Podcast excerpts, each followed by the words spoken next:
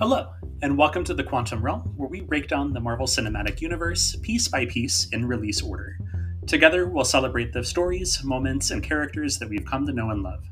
My name is Jacob Devlin, and for this podcast, I will be your watcher, your guide to these vast new realities.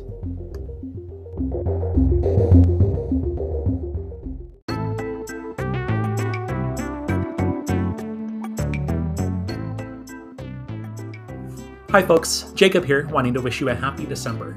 Today we're hitting movie number 10 in the MCU, and I was thrilled to bring back my dear friend Katie Salidas to talk about Guardians of the Galaxy. This movie introduced a brand new tone to the Marvel Universe and dared to be a little different. Actually, a lot different, and it has a special place in my life and Katie's.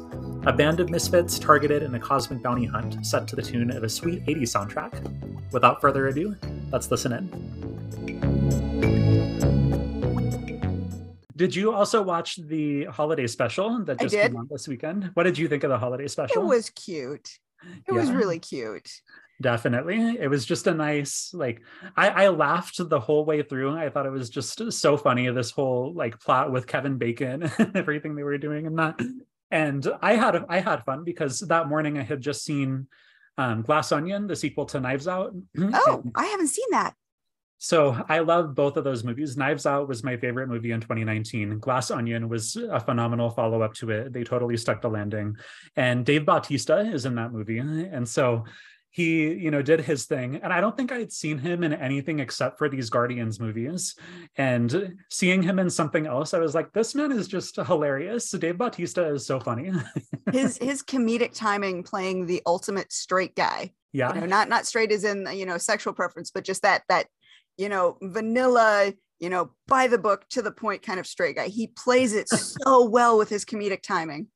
Totally. He does that so well in Glass Onion too. So I highly recommend that movie. And you also get Kathryn Hahn was in it. Um, I'm trying to think who there were a lot of big names in this movie. So of course Daniel Craig is the detective and um let's see kate hudson i hadn't seen her in a movie in a very long time but she was kind of like the spoiled like brat rich girl in this movie and there were like four or five other like big names in this movie. Like that's the whole premise behind these movies. Like they're mysteries starring like big names and they're all like kind of annoying and like rich and he's kind of taking down the 1% is how i look at these movies. Okay, okay. But, yeah it's it's hilarious that one it also kept me guessing. Like there was a lot of suspense and it kept on twisting and turning and it's fun so. Cool. I'm gonna have to watch that now. Definitely have you so. seen um the new wednesday I watched the first episode and I can't wait to keep going with it because it was just such a fun first episode. I binged the entire series already. You watched the whole thing already? I was upset, and this is just an observation from the first first um, episode, so you've already seen it. Mm-hmm. They, the way the Addams family generally works is they are kooky in comparison to normal people. Mm-hmm. So I was kind of upset that they took what works with the Addams family and threw it on its side. By putting her around others, she's not nearly as kooky. Like the, ah, that makes sense. Yeah. It didn't feel like like they were hitting the right note, but it is a good series.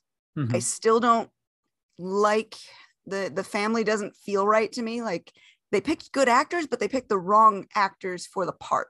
If that makes sense. Gotcha. Yeah. Like I, I like the actors as actors, but I think in that role, they just don't hit the right notes for me. But the series as a series is really good. I'll have to keep on going because I love Tim Burton and I just loved the aesthetic of the first episode. And what's her name? The Jenna Ortega as Wednesday. I feel like she, she does a good Wednesday. She she does nail the part of Wednesday. And and to Tim Burton's credit, the visuals spot on there's a scene in the first episode where she's with her roommate and you can see like the division in the room like how her side's all colorful and then wednesdays of course is all dark and spooky and, i was like I, I, love to see this dynamic i hope that they they keep that going yes so. yes that that is played upon through the whole series it, it's a good she contrasts really well mm-hmm. you know mm-hmm. it's that that opposites attract or odd couple type mentality it works mm-hmm.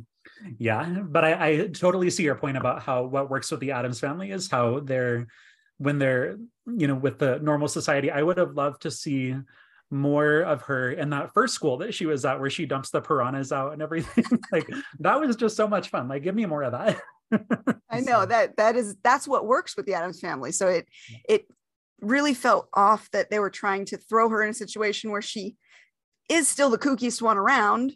You know, she still is the oddest of the oddballs, but it's less of that that drastic contrast that works for the Addams family when everyone else is, you know, in that spectrum. That's fair. Yeah. So Oh, I can't wait to keep on watching. So oh, yeah, it, it's it's a good series. Like I, I the initial upset I got over really quickly because they do have a fun mystery to solve, mm-hmm. and they do play it out through the whole series. Okay, yeah, I'll check it out more tonight. So so I wanted to tell the story of my aunt, who is not a big Marvel fan, and it was so funny because I sat down with her for for lunch one day, and out of nowhere she goes you know, your uncle and I watched one of those Marvel movies the other day, and I was like, Ooh, which one? Tell me all about it. I was like, so ready to have this conversation with her. And she goes, I can't remember the name. She goes, but I was so impressed with how deep and profound it was. It was just so great. And there were all these characters, but one of them, his name was Crude, I think. And he's like a root. And I don't know, but it was just so.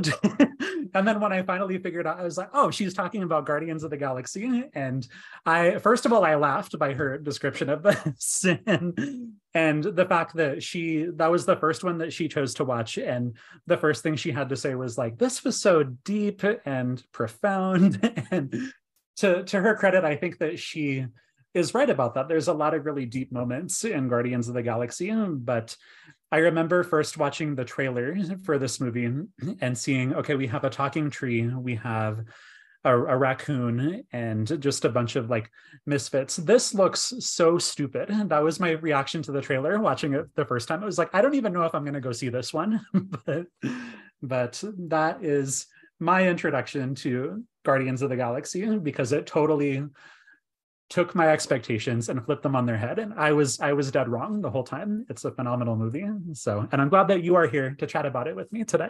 Yes yes and, and i'm going to go out on a limb and probably get a lot of hate for this but i initially didn't like the avengers movies because mm-hmm. they again back to the you know the straight man analogy not not gen or not sexual preference but just that super straightforward you know presentation Mm-hmm. The Avengers always felt like that to me. Even though they were superheroes, they they kind of as a group, they just formed a cohesive unit and did the thing.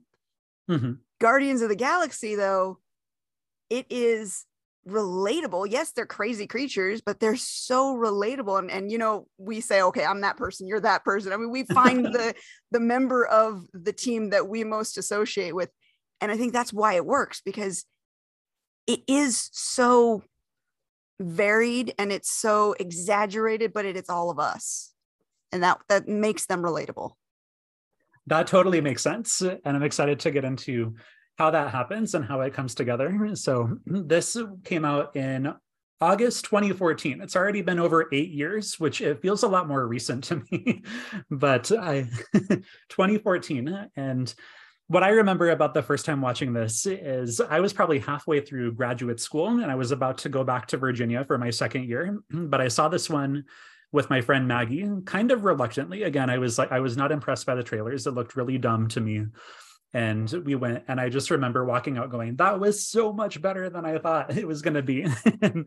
and, it's fun to rewatch it and come back. I can't remember the last time I rewatched this one, but sitting down last week and looking at it again, it's a breath of fresh air because that's the first time that we get away from kind of the big three you know all these movies have been centered on you know tony um, captain america thor we love our originals but but it was nice that marvel really took this opportunity to do something very different and now we finally get into the weird stuff that i love about marvel so this is going to be a blast.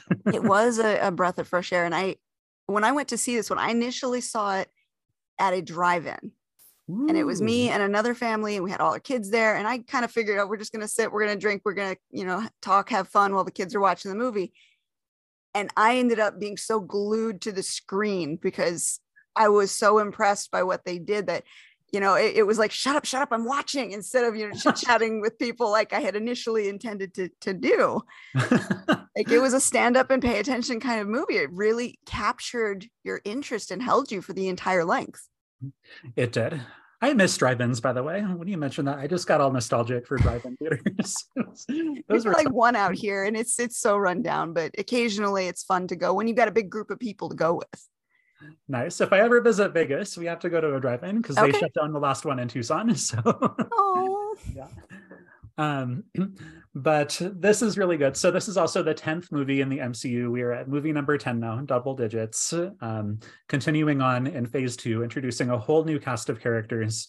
This one is directed by James Gunn. The music score is by Tyler Bates. I like to give him credit because we um, this movie is known for a lot of its soundtrack. You know, it has a really great 80s soundtrack that's a whole lot of fun. But the music score that shows up from time to time is also really kind of celestial and epic and beautiful. And I just think that Tyler Bates did a really great job composing this. Um, but to get into the the three act structure, when I was watching this, one thing that struck me was this one is almost structurally perfect. If you look at the, the three act structure, about every 40 minutes or so, you get your clean break into the next sequence. Um, and every 15 minutes or so, even that's a pretty clean break too. And so, so the intro, um, this one is one of our first cold opens in the Marvel universe. And we start firmly grounded in the 80s with Peter Quill sitting outside with his Walkman and he's led into a hospital room where his mother is clearly dying. So, little trivia for you: Do you know where else the mother appears in the MCU? The actress who played the mother? Oh shoot, no, I don't know. Did you know she's in something else though? I did though, but I don't remember hmm. what it is. Ah, I had to look it up before we started. So I'm usually on top of these things too.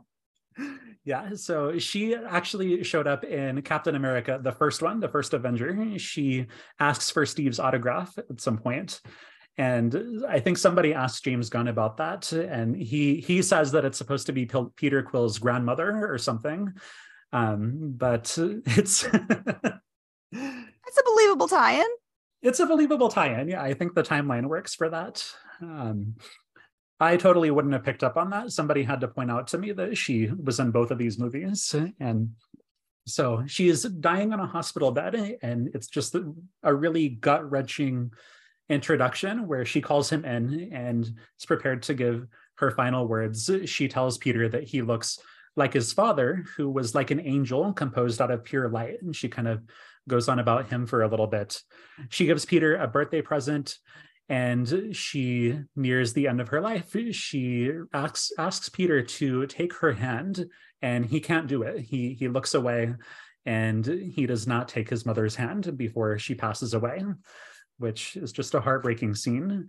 Um, and in kind of a fit of grief and rage he runs from the hospital and is promptly abducted by a ufo which cues up our marvel intro. And I still get chills when I see how they set this up. Like it's a really, you know, quick and brilliant three and a half minutes, very emotional. And then you cut to your Marvel credits and I'm just like, dang. And they they set up a lot with that because you know they they tease the who's the father angle.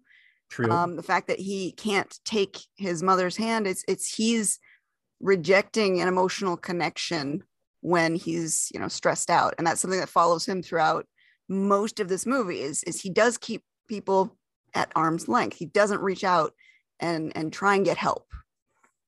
That's true. Yeah. And so we go 26 years later on the planet Morag, and this really kind of gets the. this is the where whole... I, I sat up and paid attention when when mm. this part came on. I was like, "Oh my god, what are they doing?" Right, because it's a total shift, right? We have this hugely emotional, like profound intro, and then a total 180 where Peter's out living the space life. He has all these hollows and gadgets and a really cool mask. His Sony Walkman is still with him and we get our first like tease of this 80s soundtrack the awesome mix volume one he's listening to come and get your love as he's kicking space rats around and like singing into them like they're microphones and he is there to track down a mysterious orb holding he doesn't know what it is at the time we now know that it contains the power stone so one of the infinity stones that are so central to phase one through three. Um, but he's just know? there to. what was we, that? Sorry, I just because of the intro, just it is so eye catching. yeah, the dance, you know, the dance intro. How fun would that have been to shoot? Oh and how much of that was was really, you know, the actor Chris Pratt, you know, going, "I want to do this. Come on, I can I can pull this off. Let me do this." he's such a good person to play Star Lord and just his mannerisms and his personality. Like you can totally picture him kind of putting his hand in this and saying, like, I want to do this dance. So. He's definitely good at playing the lovable rogue. Absolutely.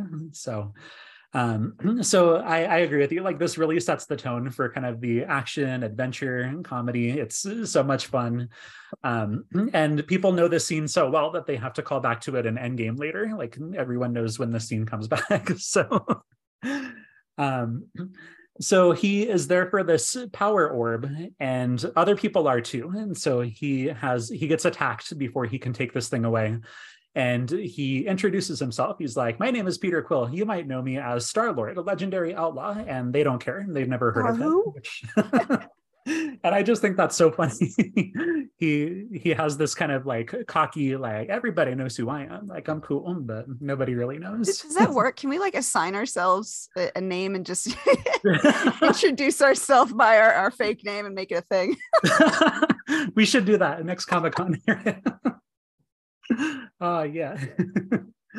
Um and then he calls one of his attackers a ninja turtle and i think that's just one of many fun popular culture references throughout the movie. Like it really as zany and out of this world as this movie is it keeps grounding us in our popular culture and making it relatable for us who are watching it. And so so he ends up getting this thing and then he goes back to his ship and we find that he's this total playboy too he slept with a pink alien lady named Bereet and he totally forgot she was there. She gets so, her payback though. Yeah she gets her payback. I love that i love that oops answered the phone. Oh man. Um the next scene we get our introduction to Yondu and this is one of the reasons why this movie is so special for us because of the actor who plays Yondu. So Michael Rooker in this movie, he plays a blue guy, and he's the one who took Peter off of Earth. In this movie, they call it Terra, and brought him into the Ravagers. So they're basically these like space pirates, mercs. And they made a deal for the orb that Peter stole. But our tie into this movie is that he's played by Michael Rooker. So we have to tell the Michael Rooker story at this point. And he's such a great, uh-huh. great guy. Like a lot of actors, you you don't you see them, you idolize them, and and when you get a chance to meet them, you're you're starstruck, and and doesn't matter how they act, you're just like, oh my god, I get to meet him. Michael Rooker's really cool and down to earth. So cool, yeah. All right, so he's just so, he's very very cool. Like it's I don't know, genuine. You, you know, you really want to to you know now put them up on the pedestal because they are you know unbelievably cool. On top of being somebody who plays characters you absolutely love. Absolutely. So, how you met him before the 2019 Comic Con, you already kind of had this connection. So, tell everybody like our story from 2019 and like how that happened. Oh, yeah. It's like Michael it's such Rooker. a long tie in. Well, it goes back to 2015 or 2016. Um, I was doing a comic convention in Vegas here, mm-hmm. and Michael Rooker's son in law was also. Um, he's a creator, he's an author, he's a game designer we both had booths at the Comic Con and mm-hmm. we were just, you know, shooting the shit as you do. Mm-hmm. And I didn't know he was connected at all. What, you know, it was just two people chatting about, you know, books and things like that. Mm-hmm. And at one point, Michael Rooker had come down from his booth area and was just kind of walking the floor and saying hi to people. And I had my daughter there with me. She was little at the time. And she was trained to give everybody a bookmark. Mm-hmm. So if they passed the, the booth, they got a bookmark and she saw him and she handed him a bookmark and he stopped. And he was like thank you. And he grabbed our phones and started taking selfies with us and then put him down. And i'm just standing there going oh my that's so cool. Awesome. And as he walked away i looked at my daughter and i went you know who that is? And she's like no. I was like guardians of the galaxy the blue guy. And she's like oh my god. Well come to find out the other author that i've been chatting with he's like yes my father-in-law what? Right? like, oh my God, that's so cool. So we developed a connection just as authors and created Spilling Ink, together mm-hmm. because of that. Mm-hmm. And uh, so, you know, we we had our connection through there, and then fast forward to 2019, and Michael Rooker was again at a comic convention that we were at, and we were like, oh, I, you know, I want to stop up and say hi. And I was talking to um, his his son-in-law, you know, just saying, I wish I could stop in and say hi. He's like, I'll, I'll tell him, I'll let him know you're here. And what is what does he do? Michael Rooker comes down again, comes straight to our bo- our booth, starts holding up our books and taking pictures. And it's like, dude, that was cool. Thank you. That was such a cool moment. Yeah. so my my like point of view in this story was I went to go and meet Ming Na Wen because she was also at this convention. And so I was in her line. I was ready for my picture with her and her autograph. And it took kind of a while because she stepped out for lunch at one point and then she had a couple get engaged in her line and kind of that was a really cool thing to see. Um, but it took a little, little while to get through her line. And then by the time I finished, I was hungry. So I stopped for some pizza. I think I bought a slice for you too. And when I got back, that was when Michael Rooker was making his way into our booth, and there was this huge crowd like following him. And what I remember the most is like we had this big crowd around our booth, and I was like, man, should I even go in? Or people are gonna think I'm like just like following Michael Rooker or something. And so so I try to push it. I'm like, this is my booth too. This is my booth too. And and then um, he like yells at this crowd because as much as we want to believe that a crowd is just going to gather and look at our books, you know, it's not. They're not there for that, right? and and he looks at everybody. He goes, "Do y'all even read?" And his Michael Rooker voice, and it was just the funniest thing. Um, but but they were there for. Offer him your pizza on the way out. I offered him pizza, yes, because I was a little bit too late to get in the photo with y'all or to, you know, have him, you know, hold up my books and stuff. And so I was like, sir, would you like some pizza? And, and he was like, oh, no, I'm good. And, you know, like in hindsight, they probably are trained never to accept food from strangers, which is probably, a really smart thing. But he so. still is, he, again, real and gracious and just, you know, really chill. Like, it was so, so cool. cool.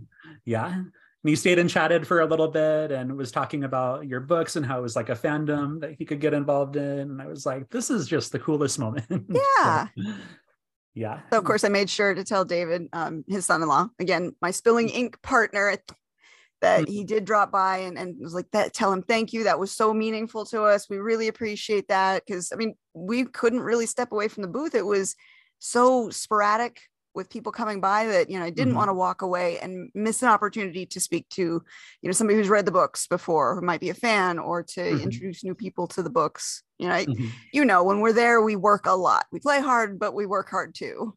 All of that definitely. So uh, what a fun memory. We're always going to remember that. So yep. Yep. Yeah and so so he's in this movie and it's just so fun. Like i see him in a different light watching this movie now i'm like i saw that guy you know?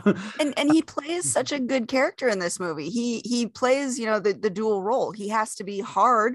Mm-hmm. he has to be you know the the leader of the ravagers. He can't be soft on peter Mm-hmm. But he also, you can tell there's that that fatherly love in there. So even mm-hmm. as he's threatening him and saying how he stopped people from eating him because they'd never tasted a Terran before, like you can see that like that's like a dad scolding his child. It is, it, yeah. It's a lot of you know bluster, but you know it's it's meant for show, not for real. Totally, yeah. So that's a really good dynamic that they have in that um, and so then we cut to the Dark Aster, which is the Kree warship, where Ronan the Accuser is introduced as our villain. He's the scary badass. He hates the planet Xandar and all that the people stand for there. And he has promised Thanos, the big purple guy, that he would bring him the the orb. And so that's our clue that that's an Infinity Stone stone in there and he's conspiring with Nebula and Gamora, Thanos's adopted daughters, and that's a really fun relationship. The you know Nebula and Gamora. My the other fun thing that happened to me in 2019 at that same Comic Con was I met Karen Gillan, who plays Nebula, and so um, the question I had to ask her was like, how long does it take you to get all the blue stuff? How long does it take to do all the blue? She told me four hours, which sounds agonizing, but I'm surprised that it's not longer. Actually, I would have thought it'd be like an all day thing. So yeah, with the details that. Yeah, and and if I had just seen seen her like out of context, I never would have guessed like, oh, you're the lady who plays Nebula. Like she's this beautiful red-haired woman. Of course, like I didn't think she was going to be like bald and blue, but but it's such a drastic transformation, and she does a really great job with it. So. I I knew her from from Amy Pond uh, in Doctor Who. Doctor Who, right? And I the the contrast in seeing her because I've always been a you know Doctor Who fan, seeing her play those two different roles, like she's got a lot of range as an actress to be able to play those two very very different characters and play them so believably. Totally. And then the new Jumanji movies too, with yep. The Rock. Oh. She was also in those and did a great job in those as well. So she's kind of like Johnny Depp, like being able to transform and do these totally different roles every time. And so, and then um, Gamora, I love Zoe Saldana. Saldana is Gamora, and so she she's, she just she's just badass by herself.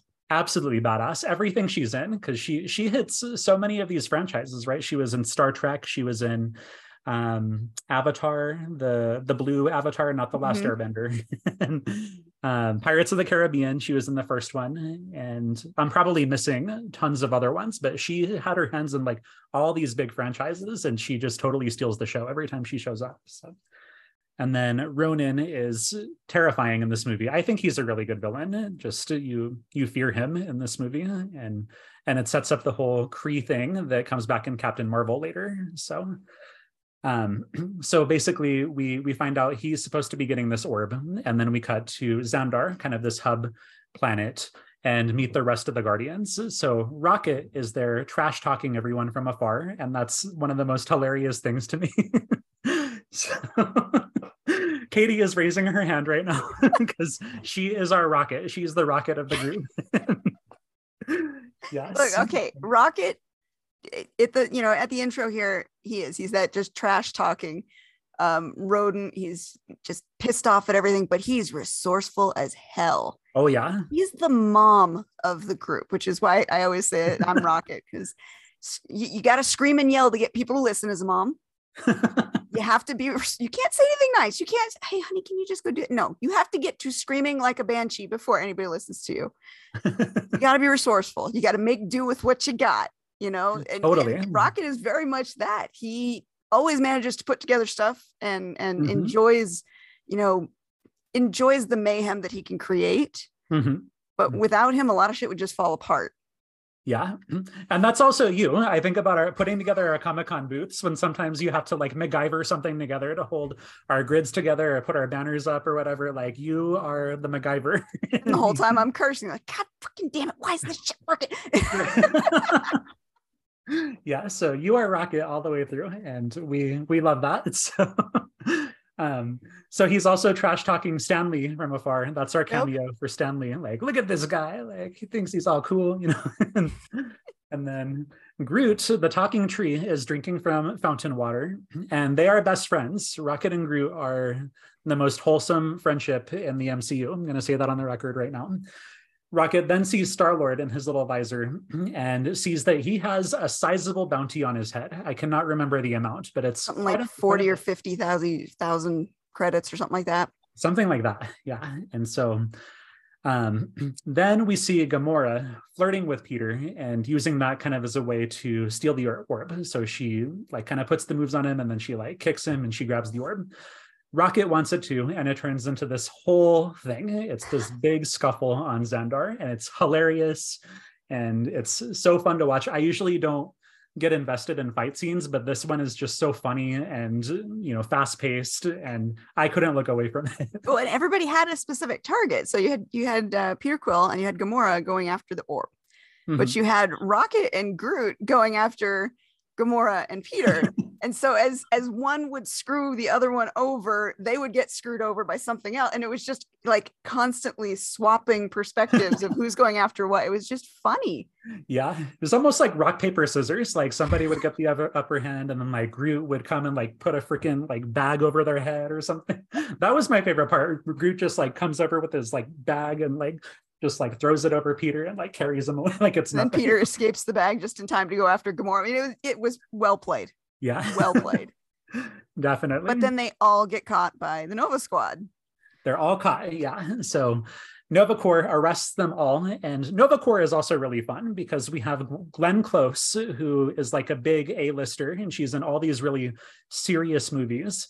And the contrast with John C. Reilly, who's always in like the Will Ferrell movies and always plays the goofball. Like mm-hmm. I feel like the dynamic between those two explains this movie really well because it's such a hilarious movie and there's always you know all this slapstick action going on but then it has these like glenn close moments where like everything suddenly takes this drastic shift and it always works. Like it plays both tones really well. the best way that they they nailed that is actually later in the movie when he comes up and he's like we got a message and he says he's an a-hole but he's not a hundred percent total dick and he says it so straightforwardly and she's like well do you believe him? I, I don't know. Like i guess not no one's a hundred percent dick she doesn't break at all. She's just like, no, the message. You think he's that that contrast, I just nailed it excellently. I loved that.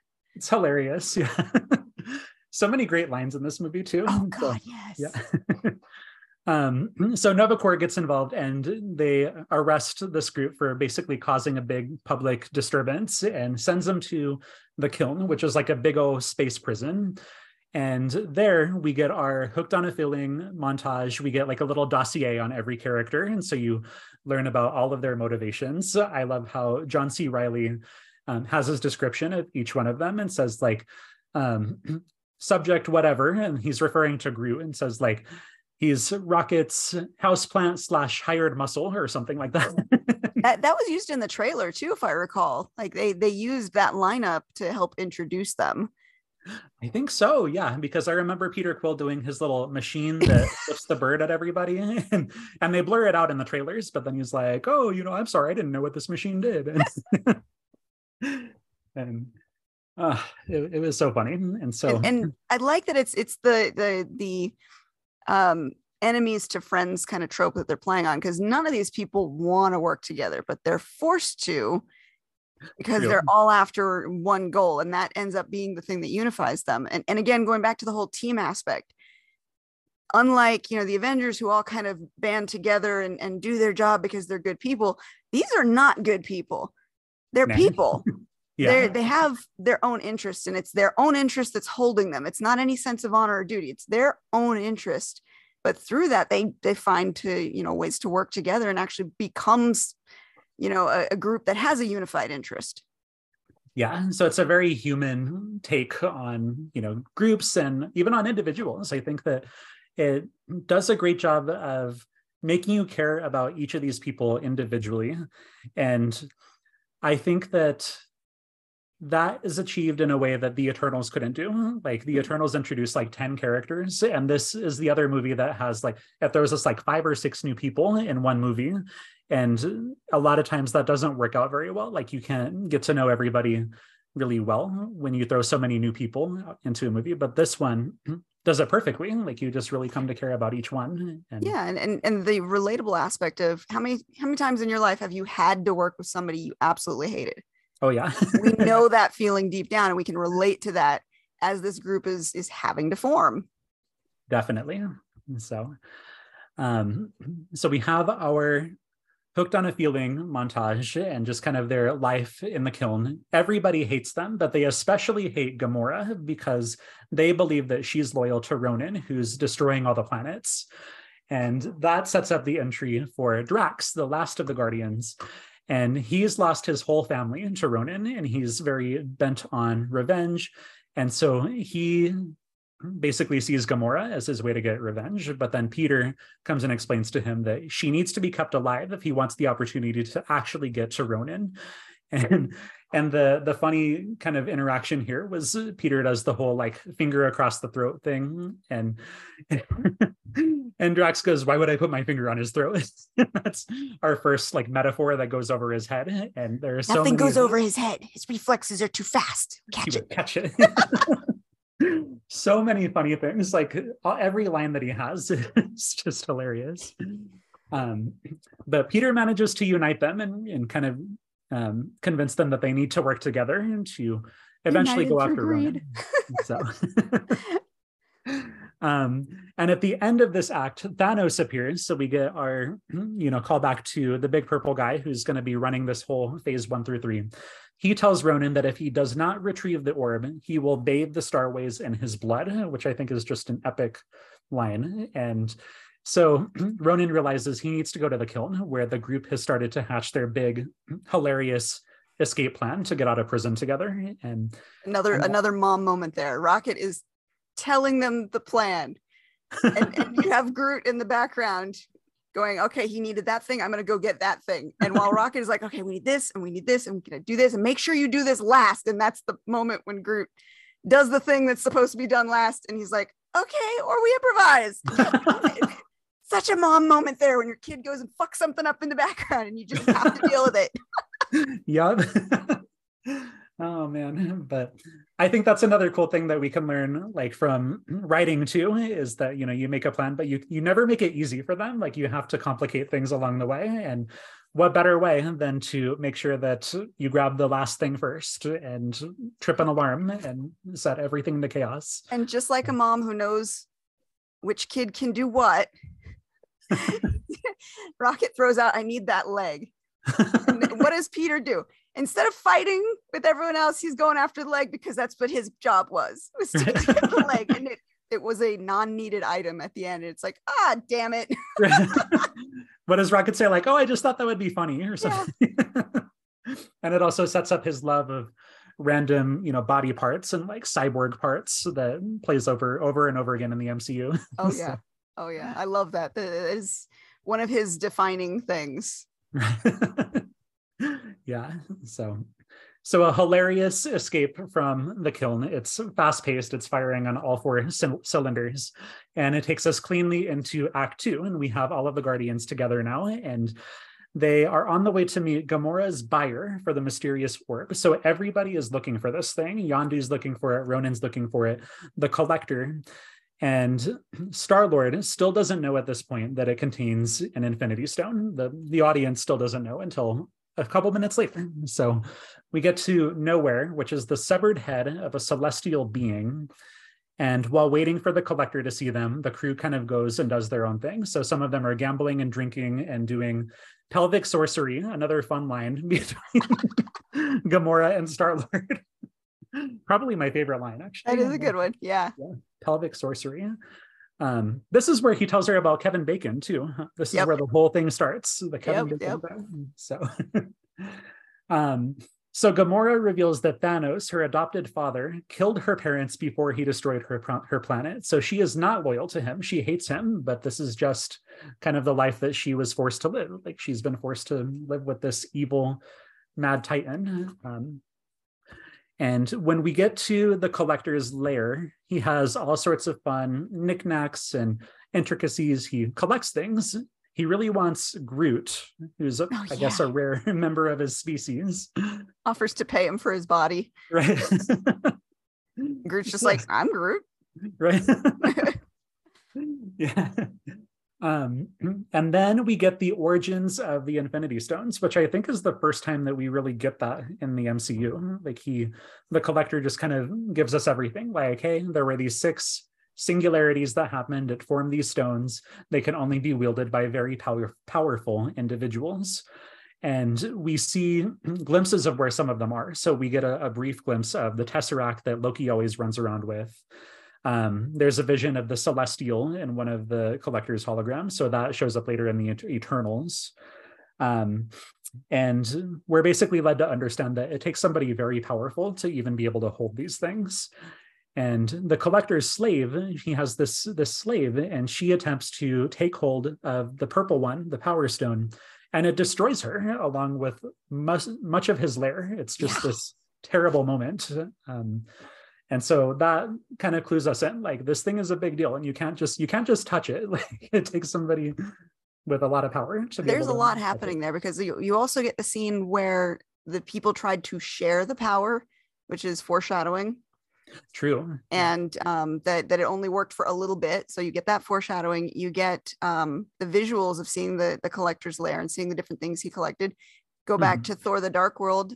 They teased yeah. this as the extra credit scene in Thor the Dark World. So he's trying to collect all of them just like everyone else. which which sets up for the next, you know, when we see Thanos go after the collector. True. So there's a lot being set up in just this one little scene, as well as explaining to the audience, if you haven't figured it out already, guys, this is going to um, be a dangerous item. Not only is it the Infinity Stone, but look what happens when one person touches it. Yeah. So, so that's feel, such an important moment. Yeah. Yeah. You feel how big this thing really is. And then, yeah. of course, Peter's like, What? You had that thing in your bag the whole time. right. or when he drops it too. I think that was actually um that that was a real drop in that scene where they just kept it because it was so natural how he like held it out, dropped it, grabbed it, Oops. picked it up. Here you go. Here you go. it works so well. Yeah. it fits in with the movie. Oh man. Um so now that we understand how evil this thing is or how powerful it is, um, the group now realizes they need to do anything they can to keep it away from Ronan and anybody else who can use it for evil, and that the best place to take it would be back to Nova Corps, who would presumably take good care of this thing. So, Flash cut to Drax calling Ronan directly to their location. yes. so, so Ronan is now here for a fight. You know, Drax is ready to take him down single handedly and this triggers a big chaotic scene where there's so much going on. The team is everywhere. Um, some of them are you know fighting you know fighting ronan or they're flying around trying to keep tabs on this orb. They can't lose it and not get blown up by nebula's ships because she's there too and she's trying to kill gamora. So... and ravagers are there too because they the got wind yeah. of the message. So you've got three separate groups fighting. True. Yeah there is so much happening. Um I, I couldn't take notes fast enough on this. I had to pause a couple of times. I was like, okay, this person's doing that. This person's doing that. Um, and it ends up with Ronan throwing Drax into a pool of yellow stuff. I don't even know what that is. um, Nebula blasting Gamora's pod in out in space and it kind of separates everybody for a little bit. So Star Lord goes and rescues Gamora and calls Yondu to just come and get him. And Rocket's very distressed about this because Peter is not likely to survive outside of his pod, and Nebula or Gamora is kind of drifting out in space, about to die. And so, and, and, and we have to point out the body modifications are the only thing that kept them from dying as soon as they got out in space. You know, Star Lord also has the mask, which can mm-hmm. provide him with the oxygen he needs and protect his face and mm-hmm. he gives that to Gamora to to save her, fully expecting that if Yondu doesn't show up, he's dead. True. Yeah. Which is a really big moment for him because he's been established as, you know, that person who, like we said in the beginning, he holds people at arm's length. And so for him to start developing this attachment to somebody and realize he cares enough about somebody to, you know, potentially make the sacrifice if Yondu doesn't show up. Like that's a big deal. It's a big yeah. character moment for him. Um, so Groot ends up being the one who saves Drax with, you know, kind of a, a root in the, the chest or something like that. and Ronan gets away with the orb. So um, that kind of races us toward the end of Act Two, where Ronan's getting cocky. He has it now, and he's ready to destroy Xandar, and then he's going to kill Thanos. LOL. Like for anyone to just think single-handedly, like I'm going to go after Thanos, then um, yep. You, he, what is, he called him boy. He's like, you call me boy, I'm coming after you. Like a little bit power hungry there, buddy. A little tiny bit. Right. um, so they all manage to reunite on the Ravager's ship, and Peter gives his rousing "We're all losers" speech, and they vow to go get Ronan. this is such a great speech because they're one by one they all stand up and they're like i'm in and i'm in. And, and rocket look at us all standing here like morons. Right. They're all standing. Are you happy now? Oh man. So so now they have their plan and they're ready for act three. So peter the ravagers and nova corps team up to go and assault Ronan's ship before he can get to Xandar. And so, with this combined forces, the Guardians are able to kind of infiltrate the ship. They face Nebula, the the bandits from the beginning of the movie, and tons of Ronan's forces. They're all over the place. Um, when they finally make it to Ronan, they're completely outmatched because now Ronan has the Power Stone and he's kind of put it inside of his hammer. So he's basically indestructible. And they even try to fire like a missile at him or something, and it does absolutely nothing. Um, the yeah, they, next... they really set up the you're doomed angle you know that that final act you know pull the forces together for one last go they they really showcase how screwed they are and then totally. you also see you know the nova corps starting to fail you see the ravagers starting to fail like it's it's really like the whole plan is unraveling and you're almost you know, you're almost to the point of no return. Yeah it looks so hopeless. It's just like one of those things like the marvel third acts are usually not my favorite part of the movie but like this uh, like it really kind of keeps you invested like man how are they going to take this guy down? Like, there's just no way at this point. And so it it, it really keeps the pace going which i appreciate and, and in um, keeping with that that you know this is a very real group of people. They're mm-hmm. all down on their luck. They're they're practically defeated. Mm-hmm. and what do they do? Dance off bro. Dance like, off bro. like stupid distraction was the only thing peter had left and he went for it. Yes i i love it. So so Rocket forces a crash that brings this ship down on Xandar, and they're only able to survive that because Groot sacrifices himself to shield his friends. And that's a really emotional moment because first he he finally says something then uh, other than I am Groot. He says we are Groot, and it's just like all profound. Like you feel that, like yes, we are Groot. I'm not crying. You're crying. Rocket's crying. Like he he loves his best friend, and he knows like Groot can't survive this. And, so, and how how much of a poignant moment is that too, where he's crying after he yelled at Drax for crying earlier. We all got dead people. Drax just comes up and pats him on the head a little bit. No words. Yeah. So that's that I feel you, bro moment. I feel you, bro. Yeah. So they're all friends now. There's even that whole speech that Drax gives about like, you are my friend, you are my friend. and then I think it's Gamora. Oh my god, that was hilarious. he, calls Gamora a whore. He's like, You're my friend, you're, even though you're a whore, or something like that. And then not two seconds later, do we have um oh shit. I'm drawing a blank. Why am I drawing a blank? The other sister. Nebula yeah, Nebula, yeah, mm-hmm. where she says something and he just immediately shoots her because you don't talk to my friend like that. and, and and again, friend, you know, real people dynamic. We all call our friends stupid names and we pick on each other, but oh, don't yeah? you dare pick on them. Right. Only I get to do that. yes.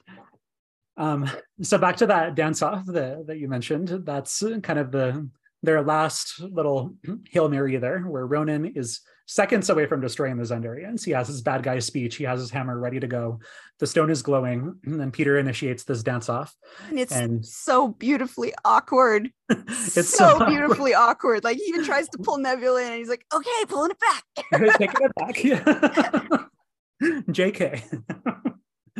Uh, it's it's so funny, and even Ronan's just like, "What are you even doing?" uh, like I don't understand what you're up to right now. Um, distracting you, bro. Distracting you, bro. so, so they're able to kind of use this distraction to destroy the hammer and blast the power stone out of the hammer, which cues this epic slow mo die for it. And so now I'm going to confess that this is the first Marvel movie that ever made me cry, despite being how funny it is. Like this whole the next few minutes after they blast the power stone out of the out of the the hammer, where um, everything's in slow mo. Peter grabs the stone first, but he's not strong enough to hold it alone. And so when Gamora asks asks him to take her hand, he sees that vision of his mother and kind of flashes back to that. Take my hand, Peter. And that I teared up, and I still do every time I watch this movie. I'm just like, that's so beautiful. Like he calls back to calls back to the moment with his mother. Um, shows how much he's grown since then because he can take Gamora's hand now.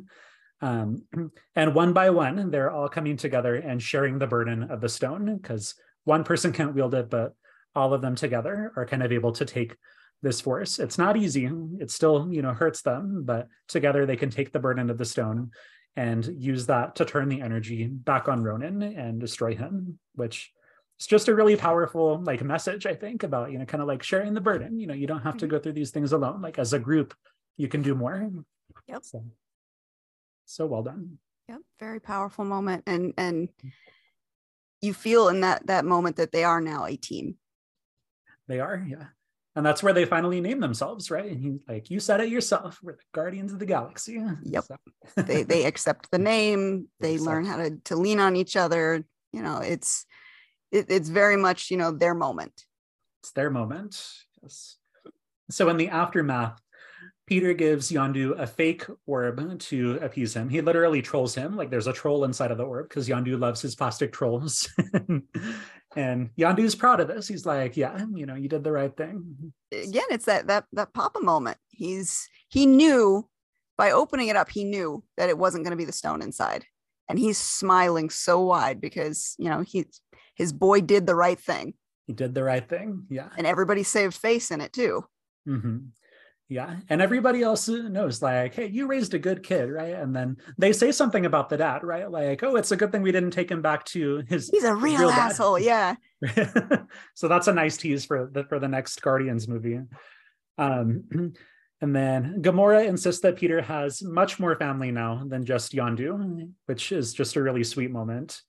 And Rocket mourns the Groot that we knew because he he sacrificed himself. Um, but he now has the little seedling Groot.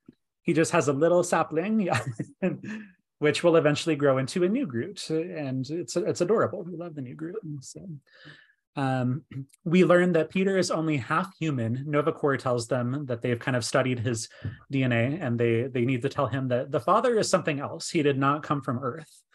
Um, they have this theory that maybe that's why he was able to hold the stone as long as he did, because he's not fully human and then they clear the the guardians criminal records. They're kind of ready to go and live their lives now. Um, drax is not entirely happy about having killed ronan and there's kind of this epic line where he's like it's thanos we need to get and they just kind of leave it there. Everybody's going to want thanos by the end of this whole thing so of course. I mean they have to set it up. They have to set it up yes. Um, and then Peter finally opens his childhood birthday gift, which is a letter from his mom, and that just like keeps my my feels going, along with Awesome Mix Volume Two, which I think is a really nice tease that we'll get another movie out of that. So yeah, and uh, the the Awesome Mix Volume One and Two are actually really good mixes. They're really good. Yeah, there's such good music in these movies. So, all right, so let's say that you had to put together an awesome mix for a Guardians movie. What's a song that you would put in one of these movies? Oh, Any geez. 80s jams that you love? Oh, that is so hard to pick. oh, well, I'd probably have to go back to, you know, the the era that I grew up in. So I grew up in the, the 80s and 90s. Okay. So there would definitely be some Green Day in there. Oh, nice. I could yeah. see Green Day. Green Day would fit really well in these movies. Yeah. I think, let's see, my mom raised me on Aerosmith. I can see, you know, that would probably have some really nice vibes in this movie. Um, kind of like low hanging fruit, but don't stop believing would totally. Oh, yeah. Something like that. Yeah. Yeah. I could see like a nice montage, you know, with. I, I throw some Gwen Stefani in there too. That would totally work. Yeah. Gwen Stefani. I feel like I had another one in mind before we did this. I really love the song from the 80s, Rock Me Amadeus. I can't Ooh. remember who, who does that, but that's okay. just a nice jam. It's a bop, you know. So that would be on my awesome mix. Um, the video game also has a really good 80s soundtrack. There, there was a game, I think they released it last year or the year before.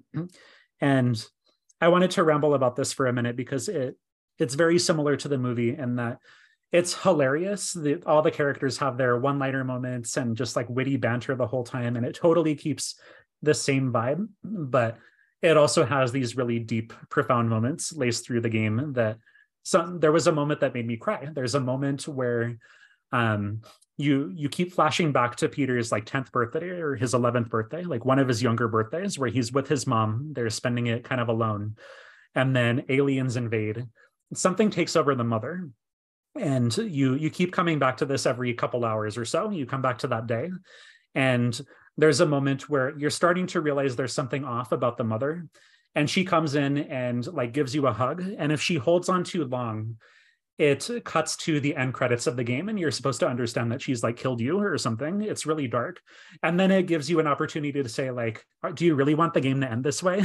And, it, and you can hit a button to like rewind it and go back and you're forced to actually shoot the mother over and over and over again. And it's just this gut wrenching moment where like you understand you know implicitly that it's not the mother but it's just like it makes you shoot her and it's it's hard. So wow. yeah, yeah. that would be yeah. hard. Yeah. So so these this whole franchise is just really good about doing you know comedy and slapstick and fun but then every now and then it kind of gives you a punch to the gut. Like the second movie also did that. Like a, uh, there's these, yeah. these like feels moments that that we'll talk about later but oh yeah. i can't wait till we get to the second one because yeah. there's some good stuff in there too. I, they they did good with this franchise. Like each version of the superhero stories has its own flavor it has its own feel even you know as they build up to ensemble stories and even the mm-hmm. ensemble stories the avengers is totally different from the guardians of the galaxy even though they're both mm-hmm. ensembles you know casts that are supposed to be the good guys going after the bad guys they're mm-hmm. very very different and i like the guardians franchise i like the way they did this one Yes, definitely. They, Do you have they, a uh, favorite favorite moment in the movie or anything that didn't work for you or mm. No, actually, I think from start to finish this one, like I said, it was a sit up and pay attention. Mm-hmm. You know, there was always something going on that was interesting. It it felt very relatable. It felt very real. There wasn't really moments that slowed me down, but there were mm-hmm. moments where I just like I can't stop laughing. Like Yondu going to the the broker and, yeah. and the broker's not saying what he wants, so he's just blah, blah, blah, blah, blah just gibberish. yeah, it's, just those moments they they get they take you to the edge, you know that that comedic edge where you can either go over the top and you screw it up, or you don't quite get there and it doesn't feel satisfying. They take you right to the edge without mm-hmm. toppling over, which is something I think the Thor franchise, we've talked about this before, has been like really playing with and hasn't found their footing. Hmm. Ragnarok was really good. Yes. But what did they do with Love and Thunder? They went way over the top. What oh my gosh, the goats. like, we're near the comedic edge that they needed to get to, and that kind of yeah. fell flat. They they keep trying to figure out where the line is. Guardians just hit the line. That was it. It hit the line, yeah. It's really well done. And so James Gunn, didn't he also do the new Suicide Squad and movie that came out? I think it's the same guy. You look yeah, and, and that one didn't hit as well not quite as well. I, I, think it did better than the first version of Suicide Squad that came out.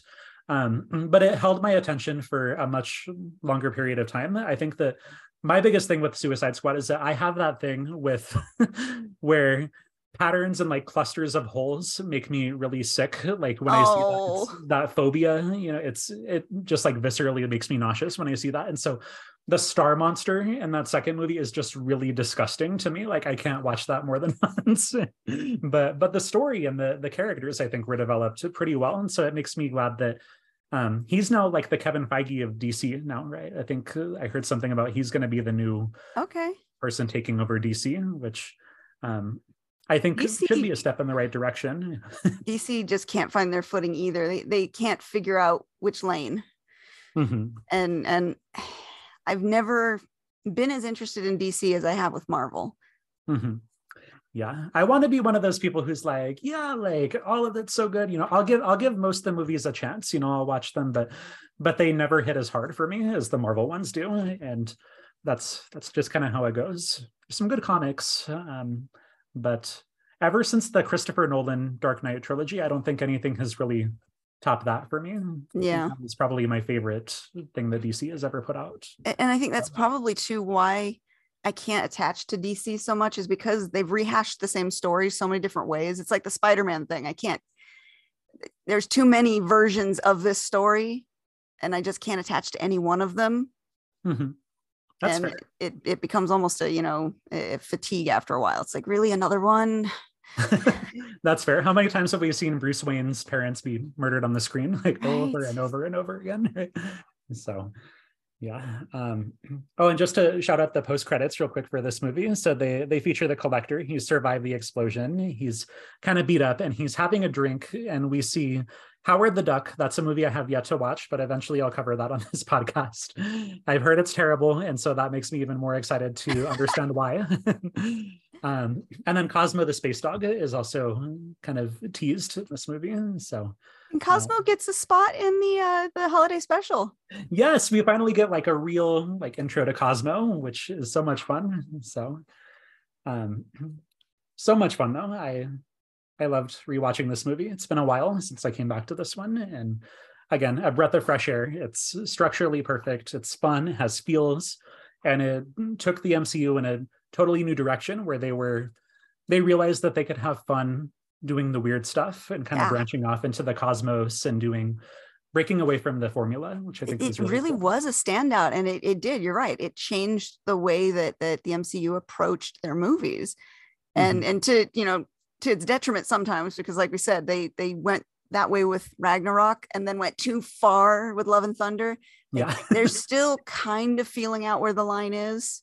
And really it's it's all the the picking the right director to to find the flow. And James mm-hmm. Gunn did a great job with this one and the second Guardians of the Galaxy. I agree. So looking forward to the third one. I think that's next year or maybe the year after. and should be coming pretty soon. Um, It'll be interesting to see how that one plays. You know, if they can manage to keep the tone in that right range. Yeah, because a lot of tragic things have happened to the Guardians since this movie. so so I'm wondering how they'll kind of keep this tone going, you know, how much they'll be able to keep doing the comedy and also acknowledging a lot of the trauma that they've experienced. And I imagine there's going to be a lot centering on trying to find Gamora and mm. which will probably be really sad. And so I don't know. I don't I know nothing about the story that they're going to tell moving forward, but I'm excited to see how they approach it. So I think if they can manage to keep that dynamic of of remembering who each character is and yeah. really playing each character individually, because once you start losing the feel of those characters and they start blending together, then you lose the love for those characters. They become land. But That's if you've true. still got Rocket, you know, cursing and and being the mom of the group, and you still got you know peter being the the bumbling father person in the group great yeah. ideas not that great execution always yeah. telling those jokes you know like everybody does have a unique personality that makes this unit work Fun it was stuff. good like i said that that was one of my favorites i had gone into it without high expectations mm-hmm. i didn't mm-hmm. even get to see it on a, a really good screen i saw it at a drive-in so you know it's the the not like seeing it in the dolby surround sound you know darkness of the theater and all that but I, I sat up and just could not focus on talking to anybody else. I was like, I need to watch this. This is interesting. Totally. Yeah. It was great. So thank you so much for diving into it with me. And Holiday Groot says hello, by the way. Oh, it's so Groot cute. On my desk. I have to bring this out every holiday. It's my so little cute. Christmas tree. oh, I'm, I'm happy you, you brought me on. I love doing these chats with you. I, I love being able to geek out about things that, you know, are fandoms.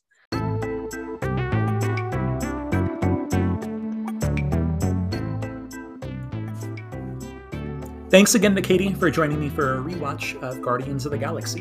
And what awesome timing for this, because Disney Plus just dropped the holiday special, and we just got a trailer for Guardians 3. If you had fun or you want to talk about these with us, join us on Instagram at Quantum Realm Pod. Tell us which Guardian is most like you, or which song you would add to an awesome mix. And remember to leave us a review on Apple Podcast, and share with your movie going buddies. We love geeking out with you. The next movie is another fun turning point, speeding us closer to the end of our Phase 2 rewatch. It's the first one that I ever saw in a Thursday night opening, and I still remember the energy of the theater. I've been looking forward to talking about this one, the second Avengers movie, The Age of Ultron. Until then, remember, we are Groot, and happy holidays to you and your loved ones.